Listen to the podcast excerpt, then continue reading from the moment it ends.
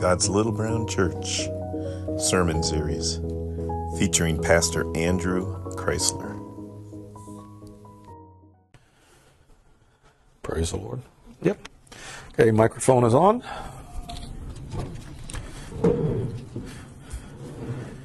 It's a little warmer today than it has been the last couple of days, but it's a long way from warm today.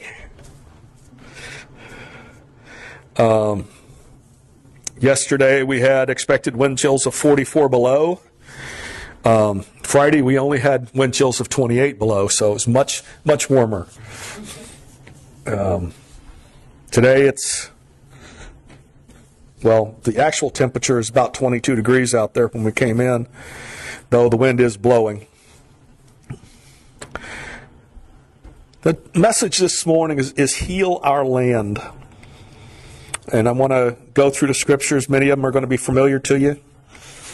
If they're not, you need to read your Bible more. Um, just want to go through it. We'll start with Second Chronicles 7, and I want to start with, with verse 12. It says, Then the Lord appeared to Solomon by night and said to him, I have heard your prayer and have chosen this place for myself as a house of sacrifice. When I shut up the heaven and there is no rain, or command the locusts to devour the land, or send pestilence among my people, if my people who are called by my name will humble themselves and pray and seek my face and turn from their wicked ways, then I will hear from heaven and will forgive their sin and heal their land. Now my eyes will be open and my ears attentive to prayer made in this place. For now I have chosen and sanctified this house that my name may be there forever and that my eyes and my heart will be there perpetually.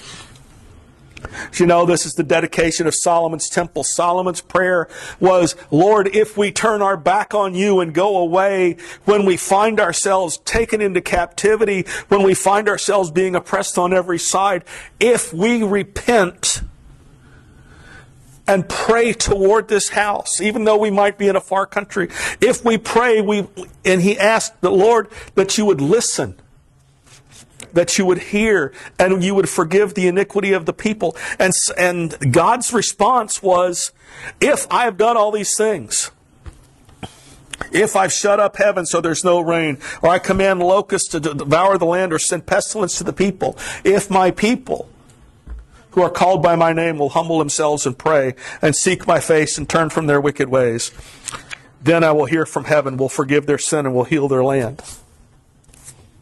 Solomon's temple is not there. Solomon's temple was destroyed. Hezekiah's temple was destroyed. There's a west wall, and that's what's there. But God's name is there forever. But this was a promise he made to Israel, and everybody quotes this. Everybody quotes this scripture and takes a look and says, God, this is what you said, so this is what we're sticking on. If my people who are called by my name will humble themselves and pray and seek my face and turn from their wicked ways, then I will hear from heaven, will forgive their sin, and will heal their land. I'm part of a 5 a.m. prayer call that's nationwide. I'm not faithfully there at 5 o'clock every morning, Monday through Friday but I am part of that call. I am generally on that call at least for a good portion of that time. Not always. Some days I've missed it completely. But generally, Monday through Friday, at least a good part of that time, from 5 to 6 a.m., I'm on this call, and this is one of their founding scriptures. They grab onto this. This was a promise to Israel. But I'm not done yet. I'm getting there. God says, when I do these things, when I shut up heaven and there is no rain. I, I love that being in the midst of this because God says in the law, if you will obey me and keep my word, I will send rain in its due season. You know that? 20 some years ago, before I ever moved up here, actually, it was the year I moved up here, so it was 98. January or February of 98. And I'm looking at a newspaper and it's talking about how there's a severe drought in Hilo, Hawaii. Hilo, Hawaii is the wettest place on the planet. Hilo, Hawaii gets more rain than any other place that measures rain in the world. But Hilo, Hawaii was having this, this incredible drought, and it's a, it's a, it's where pine, uh, you know, huge pineapple fields and papayas and, and all of these fruit that needs a lot of moisture to grow. And they, they had generally would generally have like 20 inches of rain by this time, and they had less than two tenths of an inch. And they were complaining about this horrible drought in this land. That's you know, um, on the front page of the newspaper. This is a column on one side. Column on the other side says Hawaii just passed same sex unions. That morning, in my reading, I read the verse that says, If you'll obey my word and keep my commandments, I will send rain in its due season. Dumped, you know, they fit together, and that opened my eyes that God's principles, you know, I knew God's principles last, but this was the principle of God. Every time I've seen droughts or floods, if you look in the newspaper, you can find something else, something telling me they're not obeying what God said to do. Now, is that the only reason there's, there's droughts and floods? I don't know, but I do know I've seen a correlation every time I've looked. So, God has said, when I shut up heaven and there's no rain, there's reasons why God shuts up heaven, why there is no rain, why rain doesn't come in its due season. So, leave that for a minute. Now, let's go to Hosea. And Hosea chapter 6, beginning with verse 1, there's something else we say to ourselves on a regular basis. It says, Come and let us return to the Lord. For he has torn and he will heal us. He has stricken, but he will bind us up or bandage us. After two days, he will revive us, and the third day, he will raise us up that we may live in his sight. Let us know, let us pursue the, no, the knowledge of the Lord. His going forth is established as the morning. He will come to us like the rain, like the former and the latter rain upon the earth. Wherever we are, there's a call. Hosea says, Come and let us return unto the Lord. Let us draw near to the Lord. Let us seek his face. Because God will forgive. He has punished us. He has he has torn and he will heal us. He has afflicted us, but he has a purpose for drawing us to himself. These are promises and situations in Israel, but as we look in our own lives, as we look in our own nation, as we look in our own times, we see correlations. Hang on to that one for a minute. Let's go to Genesis 18.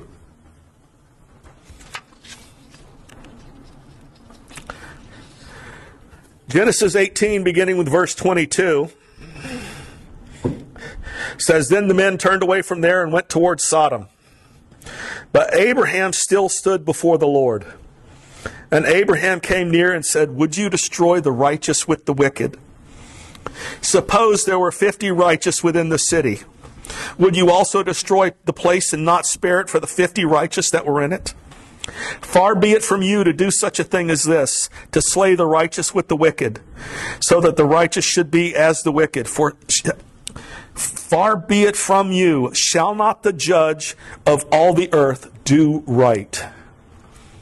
Abraham talking to God, the, the angels going on, getting ready to destroy Sodom to investigate. And Abraham says, If there's 50 people, will you spare the city for 50 people?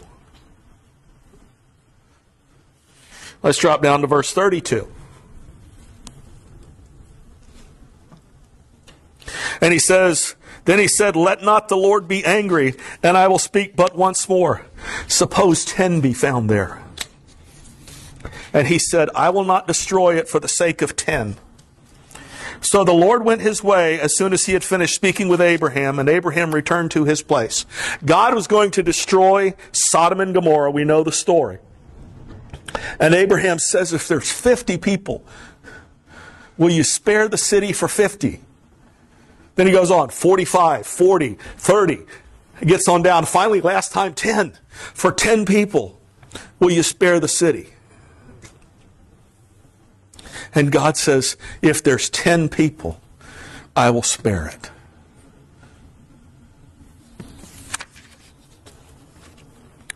This is a city that the wickedness of Sodom had gone up to the Lord's, what Scripture tells us. It was so notoriously bad that came up before the Lord. And God says, We're going to wipe them out. But Abraham says, If there's 10 people, if there's 10 people there that are righteous, will you spare it for 10 people? And God said, I will. Maybe you've heard people say, you know, if God allows America to get away with things it has, he's going to have to apologize to Sodom and Gomorrah. You ever heard somebody say that? That reminds me of Job trying to tell God that, you know, you're, you're unrighteous. But, but people have said that and people have declared that. But maybe the fact that we're still here is because there's at least 10 righteous people in the United States. But we can't count on somebody else to pray for our nation. We can't count on somebody else to seek the face of the Lord. Uh, it says in it's in Second Chronicles. No, it's in Second Kings, and it's one of the J kings. You know, the J kings from from Judah were the good kings, and pretty much the rest of them were all messed up. But one of the J kings, which really doesn't narrow it down much, Jehoiakim maybe. God had shown himself mighty in a previous battle. God had sent deliverance. And then again, this king comes up and, and, armies are coming up against him. And rather than turn to the Lord, he sent and bribed some other king to come to his aid. King of Syria, I believe it was. And the prophet came to him. Yeah, it was the king of Syria that came to him, that, that, that came to his defense. And the prophet said to him, that the eyes of the Lord go to and fro, to and fro throughout the whole earth, looking for one person whose heart is steadfast on him, that he might show himself strong on their behalf. He said, Herein has you done foolishly because because of this, you have gotten in the way of God's plan. That's the real New English translation. You can go look up the story yourself. But God had a plan to take out a wicked king. But because this king of Judah went and didn't trust the Lord, he went and did things his own way. He got in the way of what God was trying to do. But the prophet said, The eyes of the Lord go to and fro throughout the whole earth, looking for one person whose heart is steadfast on him that he might show himself strong on their behalf. God is looking for that one person to stand up. God is looking for that one person to trust him. We look at our nation today, we see the turmoil, we see division along racial lines, along economic lines, along along uh, nationality lines, along cultural lines, along political lines, whatever. Divisions all over the place. And it's not like the old days when you could just have a discussion and walk away. Now it's we see violence. We see, you know, people's people trying to destroy other people's lives because they disagree with them. We see wickedness in our world escalating and escalating and escalating. But God says that He's looking for one person whose heart is steadfast toward Him that He might show Himself strong on their behalf. God said, I won't destroy Sodom if there's 10 righteous people there. My question for you, my question for me is do I trust in the Lord and am I a righteous person standing up for what is right, standing up for what God tells me to do, trusting the Lord to direct me, that He can use me as part of healing this land? We are called to be lights in the midst of the darkness. We got darkness all around us. Praise God. Makes it uncomfortable. Praise God. We're not called to be uncomfortable. We're called to be faithful witnesses of a holy God. He has called us to be lights in the midst of the darkness. He's called us to be salt in this generation. Luke 13, beginning with verse 34.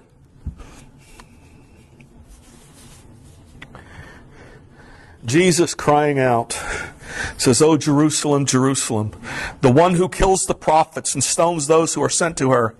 How often I wanted to gather your children together as a hen gathers her brood under her wings, but you were not willing. See, your house is left to you desolate, and assuredly I say to you, you shall not see me until the time comes when you say, Blessed is he who comes in the name of the Lord. Jesus, knowing what was coming, still had a heart of compassion.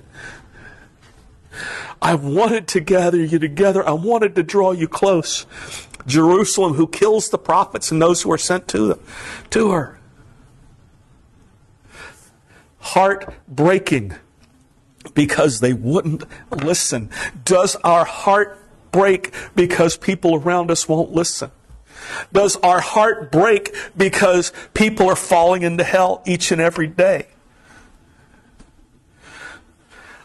Or do we just go up, go about our business? Guilty. Guilty.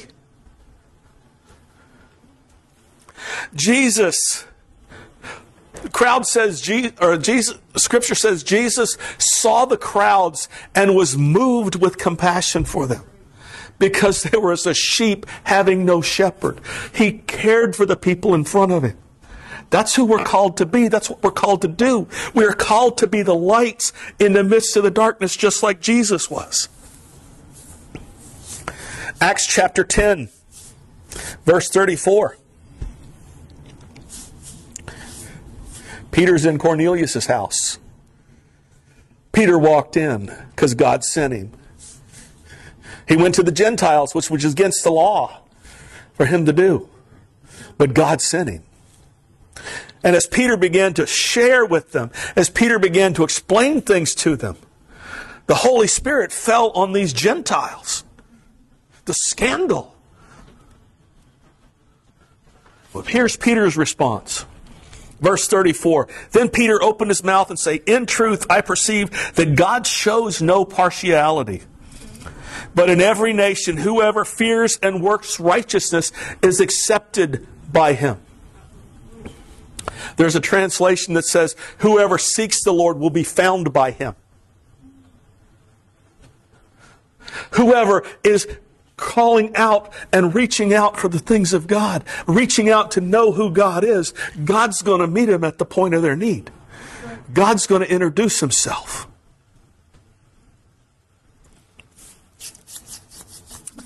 Many years ago, uh, and I won't give names or even denominations, but uh, it was before Debbie and I started attending here regularly, which was, of course, long before we got married here and before we took over the church.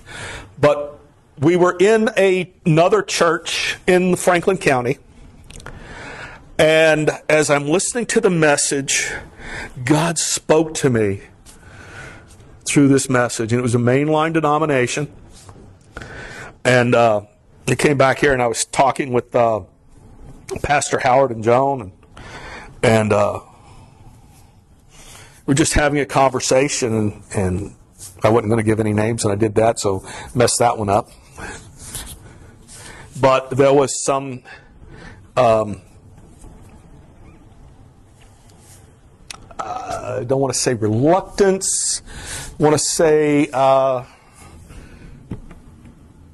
surprise. There was some surprise that God can speak in a church with such rigid ways of doing things. And I realized, you know, God used the donkey to rebuke a prophet. God used the pagan king to encourage a prophet. God can use whoever he wants. And when we discount the ability of God to work through somebody else, we're getting in the way of what God wants to do. But if we will instead lift them up and pray for them, whether they're people in a different church, whether people in a different group, whether they're our neighbors, whether they're our politicians, whoever the person is, if we will lift them up before the Lord, knowing that God wants to work great things in our lives and in the lives of people around us.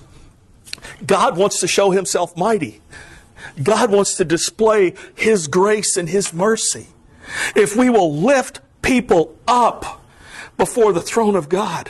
Not to say, God, get him, but to say, Lord, You've called people to walk in your ways. You, it is not your will that any should perish. Lord, we lift this person up to you and ask, Father, that they be obedient to your word, that they walk in your ways, that they do the task and, and walk as you would have them to walk, as you have declared through your word. And begin lifting up other people and encouraging other people. Maybe we can begin to see some change in this land as we turn from our wicked ways of discounting others, our wicked ways of, of undercutting or, or uh, undervaluing other people, and instead recognize that each and every person is made in the image of Almighty God, that they are precious in the sight of God, that Jesus died for each and every one. We begin, we, maybe we'll begin to see some healing in this land. Maybe we'll begin to see lives touched and turned. Maybe we won't. But whether or not we see the result doesn't give us an excuse for not doing what God has called us to do. We are called to be lights in the midst of the darkness. That means there has to be darkness. That means there has to be turmoil. But we are called to bring the, the, the Prince of Peace with us as we go into situations. We are called to bring the love and grace and mercy of God with us as we enter into conversation, no matter what we're doing.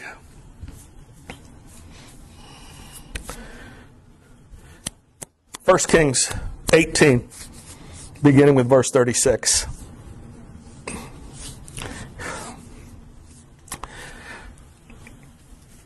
Says that it came to pass at the time of the offering of the evening sacrifice that Elijah the prophet came near and said, Lord God of Abraham, Isaac, and Israel, let it be known this day that you are God in Israel, and I am, I am your servant, that I have done all of these things at your word. Hear me, O Lord. Hear me, that this people may know that you are the Lord God, and that you have turned their hearts back to you again. He's on Mount Carmel. God is about to answer from heaven with fire and consume the sacrifice and the wood and the stones and the 12 barrels of water. But he said, Lord, display your power to know that you are drawing people back to yourself. Lord, work through us in this generation to draw people to yourself. The healing that this nation needs is only going to come through the Prince of Peace. It is only going to come through being reconciled to God. Benjamin Franklin has a quote that says, and I'm not going to get it exactly right, but something along these lines, that the government that we have created is designed for a moral and right and uh, and uh, devout people. It is totally uh, it is uh, totally inadequate for any other group of people. The government that we have is designed for people who followed God, not not uh, you know, necessarily this denomination, that denomination, but an understanding of who God was and an understanding of divine providence, an understanding of God's direction, an understanding of right and wrong. The things that were there in the founding and the things that, I mean, have you ever seen the New England Primer? We've got some somewhere, of course. Everything we have is in storage. But Deb and I went and bought a bunch of New England primers and handed them out here in the church years ago. And it's what was taught to the school kids. And it was taught along with the Bible, and it taught moral lessons, and it taught right and wrong. It taught these things from the founding of our nation. This book was published in the late 1700s. This little book was given out to all the school kids. That's what they taught from. They were taught a moral and, and righteous and, and right living ways. And that's who the, the, our country was founded by and founded for. As we see the turmoil going on around us, it's because those who claim to be, many of those who claim to be Christians don't act like it. So people are saying, How can I trust you? Businesses that put the fish or a, a Bible verse on their on their vehicles and then treat and then uh, cheat people. People that cheat on their taxes. Who, who, whatever the case is. If we're not living for the Lord, trying to use God for profit, well, you can read about stuff like that in the book of Acts. It did not go well. Simon the sorcerer, I seem to remember, he wanted to buy the power to uh, to give the Holy Ghost from, from Simon Peter. Praise the Lord.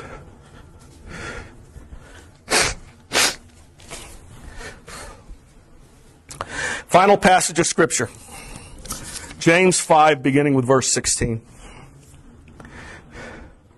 Says, Confess your trespasses to one another and pray for one another that you may be healed.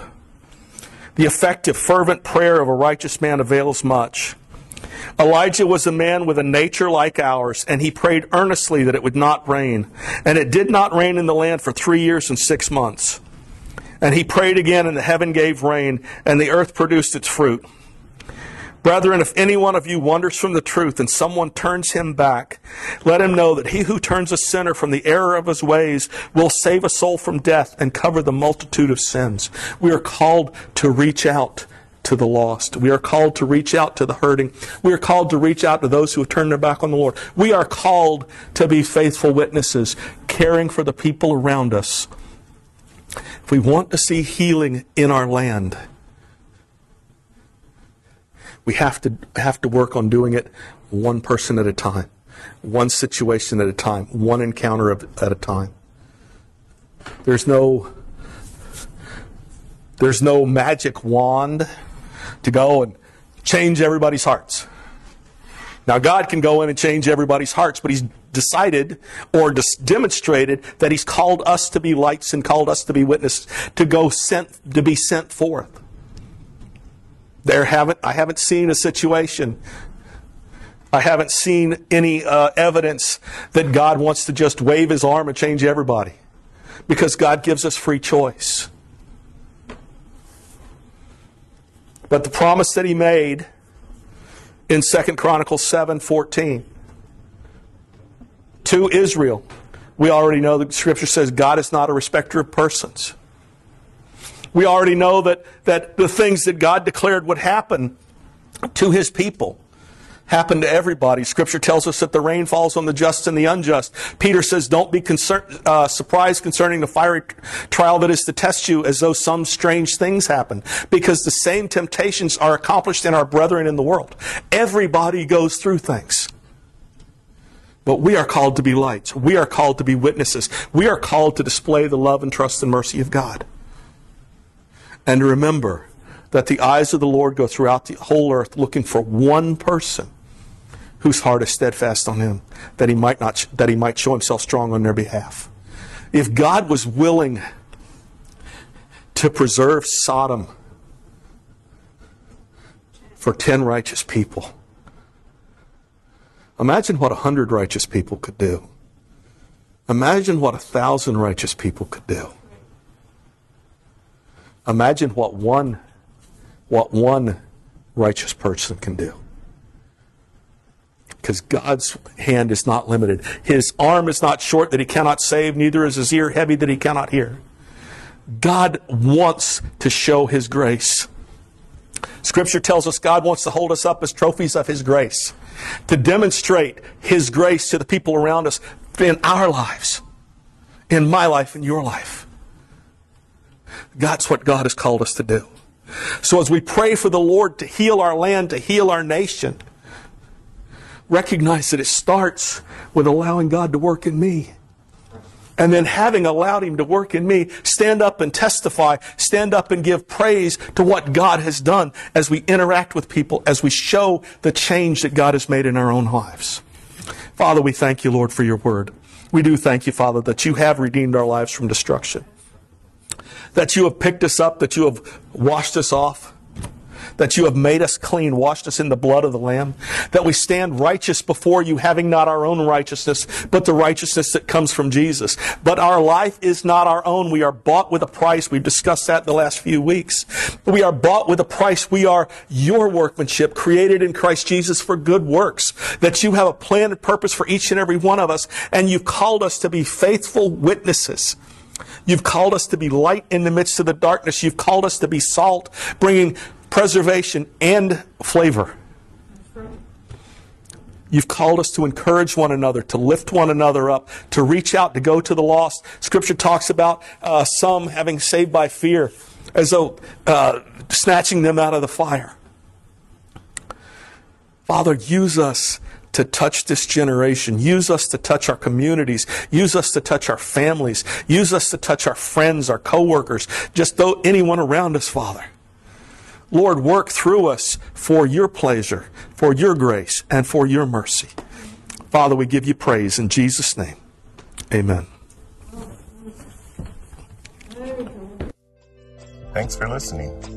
For more information, visit glbcvt.org.